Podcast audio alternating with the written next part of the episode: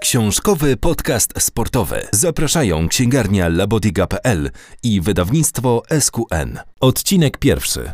Steve Kerr w starciu z Michaelem Jordanem. Doszło do rękoczynów.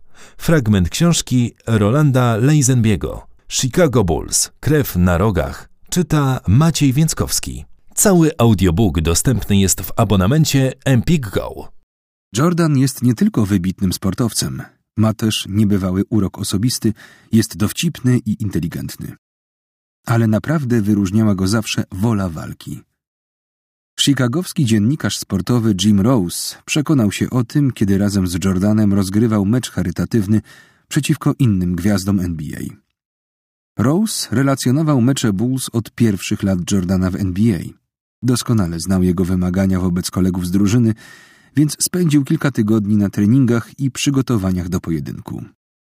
Był też całkiem niezły jak na amatora, ale podczas meczu nie trafił prostego rzutu z dwutaktu, czym doprowadził Jordana do furii. Nie jesteś wystarczająco czarny, miał wtedy powiedzieć do Rose'a Jordan, czym tak głęboko uraził dziennikarza, że ten natychmiast rzucił w Michaela piłką. Co za absurdalna sytuacja. Dziennikarz, który próbuje strącić piłką głowę samego Michaela Jordana. Sam Jordan pożałował wtedy swojej wypowiedzi i przeprosił. Ale cały ten incydent dobrze pokazał Rose'owi, jak bardzo Jordan pragnął wygrywać, niezależnie od stawki pojedynku. I jaką miał fantastyczną intuicję. Wiedział, na których emocjach zagrać, żeby dotrzeć do swoich kolegów. I robił to, świetnie się przy tym bawiąc, mówi Rose. Michael nienawidzi przegrywać. Nie trafiłem prostego rzutu. Wściekłem się, rzuciłem w niego piłką, po czym zszedłem z parkietu. Michael nie jest złym człowiekiem. Jest fantastycznym gościem, ale czasami jego wola walki i żądza zwycięstwa są po prostu silniejsze i przejmują nad nim kontrolę. Steve Kerr pamięta, jak sam się o tym przekonał, kiedy w tysiąc dziewięćset dziewięćdziesiątym piątym roku Michael wrócił do N B A po blisko dwóch latach prób przebicia się w zawodowym bejsbolu. Po powrocie Jordana w Bulls było wiele nowych twarzy.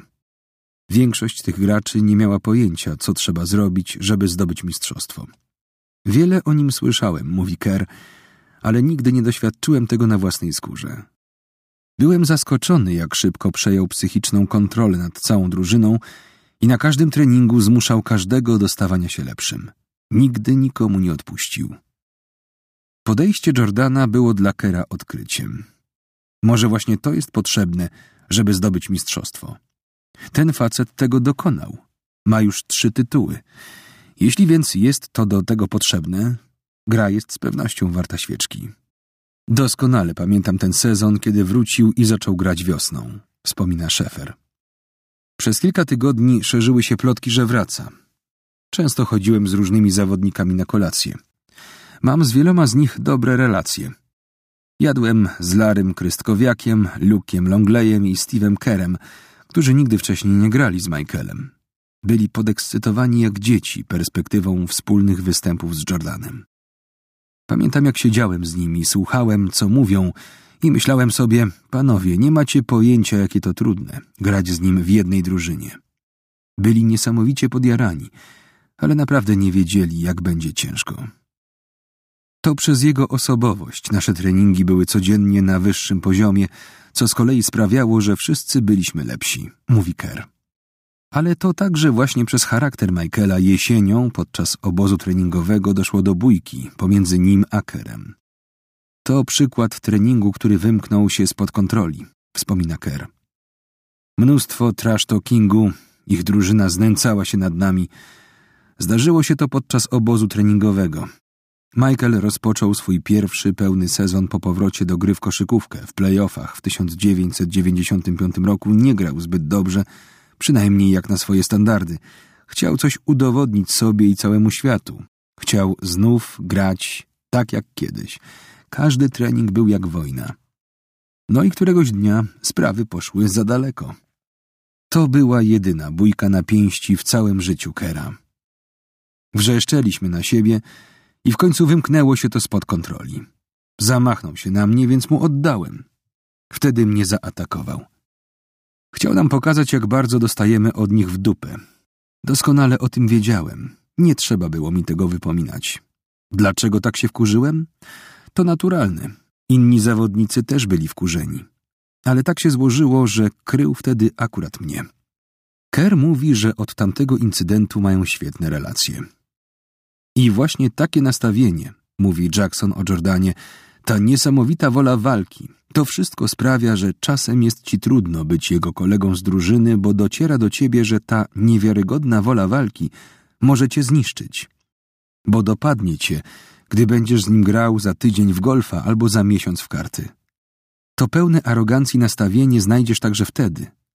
Nie zawsze wpływa to dobrze na osobiste relacje i przyjaźnie, ale z pewnością sprzyja osiągnięciu wielkości. Myślę, że Bert był taki sam, mówi Sheffer. A po obejrzeniu niezliczonych treningów Lakers, kiedy pracowałem na Uniwersytecie Loyola Marymount, wiem, że i Magic był na treningach z kurwielem. Wystarczyło, że zmarnowałeś jakieś jego podanie, że spudłowałeś łatwy rzut z dwutaktu albo pogubiłeś się w obronie. Oj, stary, po jego oczach widać było, że chce cię zabić. Zgadza się z tym John Paxson, były obrońca Bulls, który teraz relacjonuje mecze tej drużyny.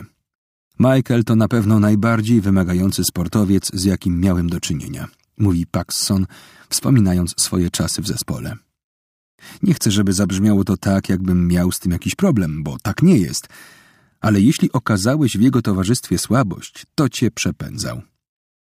Zawsze miał swoje małe sposoby, żeby rzucić ci wyzwanie. W relacjach z Michaelem musiałeś doprowadzić do tego, żeby zobaczył w tobie dobrego koszykarza. Musiałeś zrobić coś, żeby zaczął w ciebie wierzyć. Bywał okropny, strasznie dużo od ciebie wymagał. Musiałeś zrobić na parkiecie coś takiego, czym zyskiwałeś jego zaufanie. To było najtrudniejsze, zwłaszcza dla nowych kolegów. Niektórzy nie potrafili sobie z tym poradzić. Doprowadził do odejścia Steve'a Coltera, mówi Krause o Jordanie. Pogonił go. Colter kompletnie sobie z Michaelem nie radził i musiał odejść. Dennis Hopson też nie umiał sobie poradzić z Jordanem. Przeprowadziłem transfer, bo myślałem, że Colter jest wystarczająco silny, ale okazało się, że tak nie było. To, że Jordan pogonił niektórych naszych niedoszłych kolegów z drużyny, było być może dobre, mówi Kerr. Trzeba odrzucać ludzi, którzy tak naprawdę nie są ci w stanie pomóc. Michael ma swój sposób na rozpoznawanie takich typów, na odczytywanie ich słabości. Oczywiście, że wszyscy mamy swoje słabości, dodaje, śmiejąc się Kerr. Wszyscy, oprócz Michaela. A on robi coś takiego, że zmusza nas do walki. Wyzwala w nas pokłady ambicji, sprawia, że walczymy ze swoimi słabościami, pracujemy nad nimi, pracujemy nad sobą, rozwijamy się. Ale pamiętajcie o jednym. Jordan bez przerwy rzucał wszystkim wyzwanie. Książkowy podcast sportowy. Książek sportowych szukaj na Labodyga kropka p l. Labodyga kropka p l. Największa księgarnia sportowa w internecie.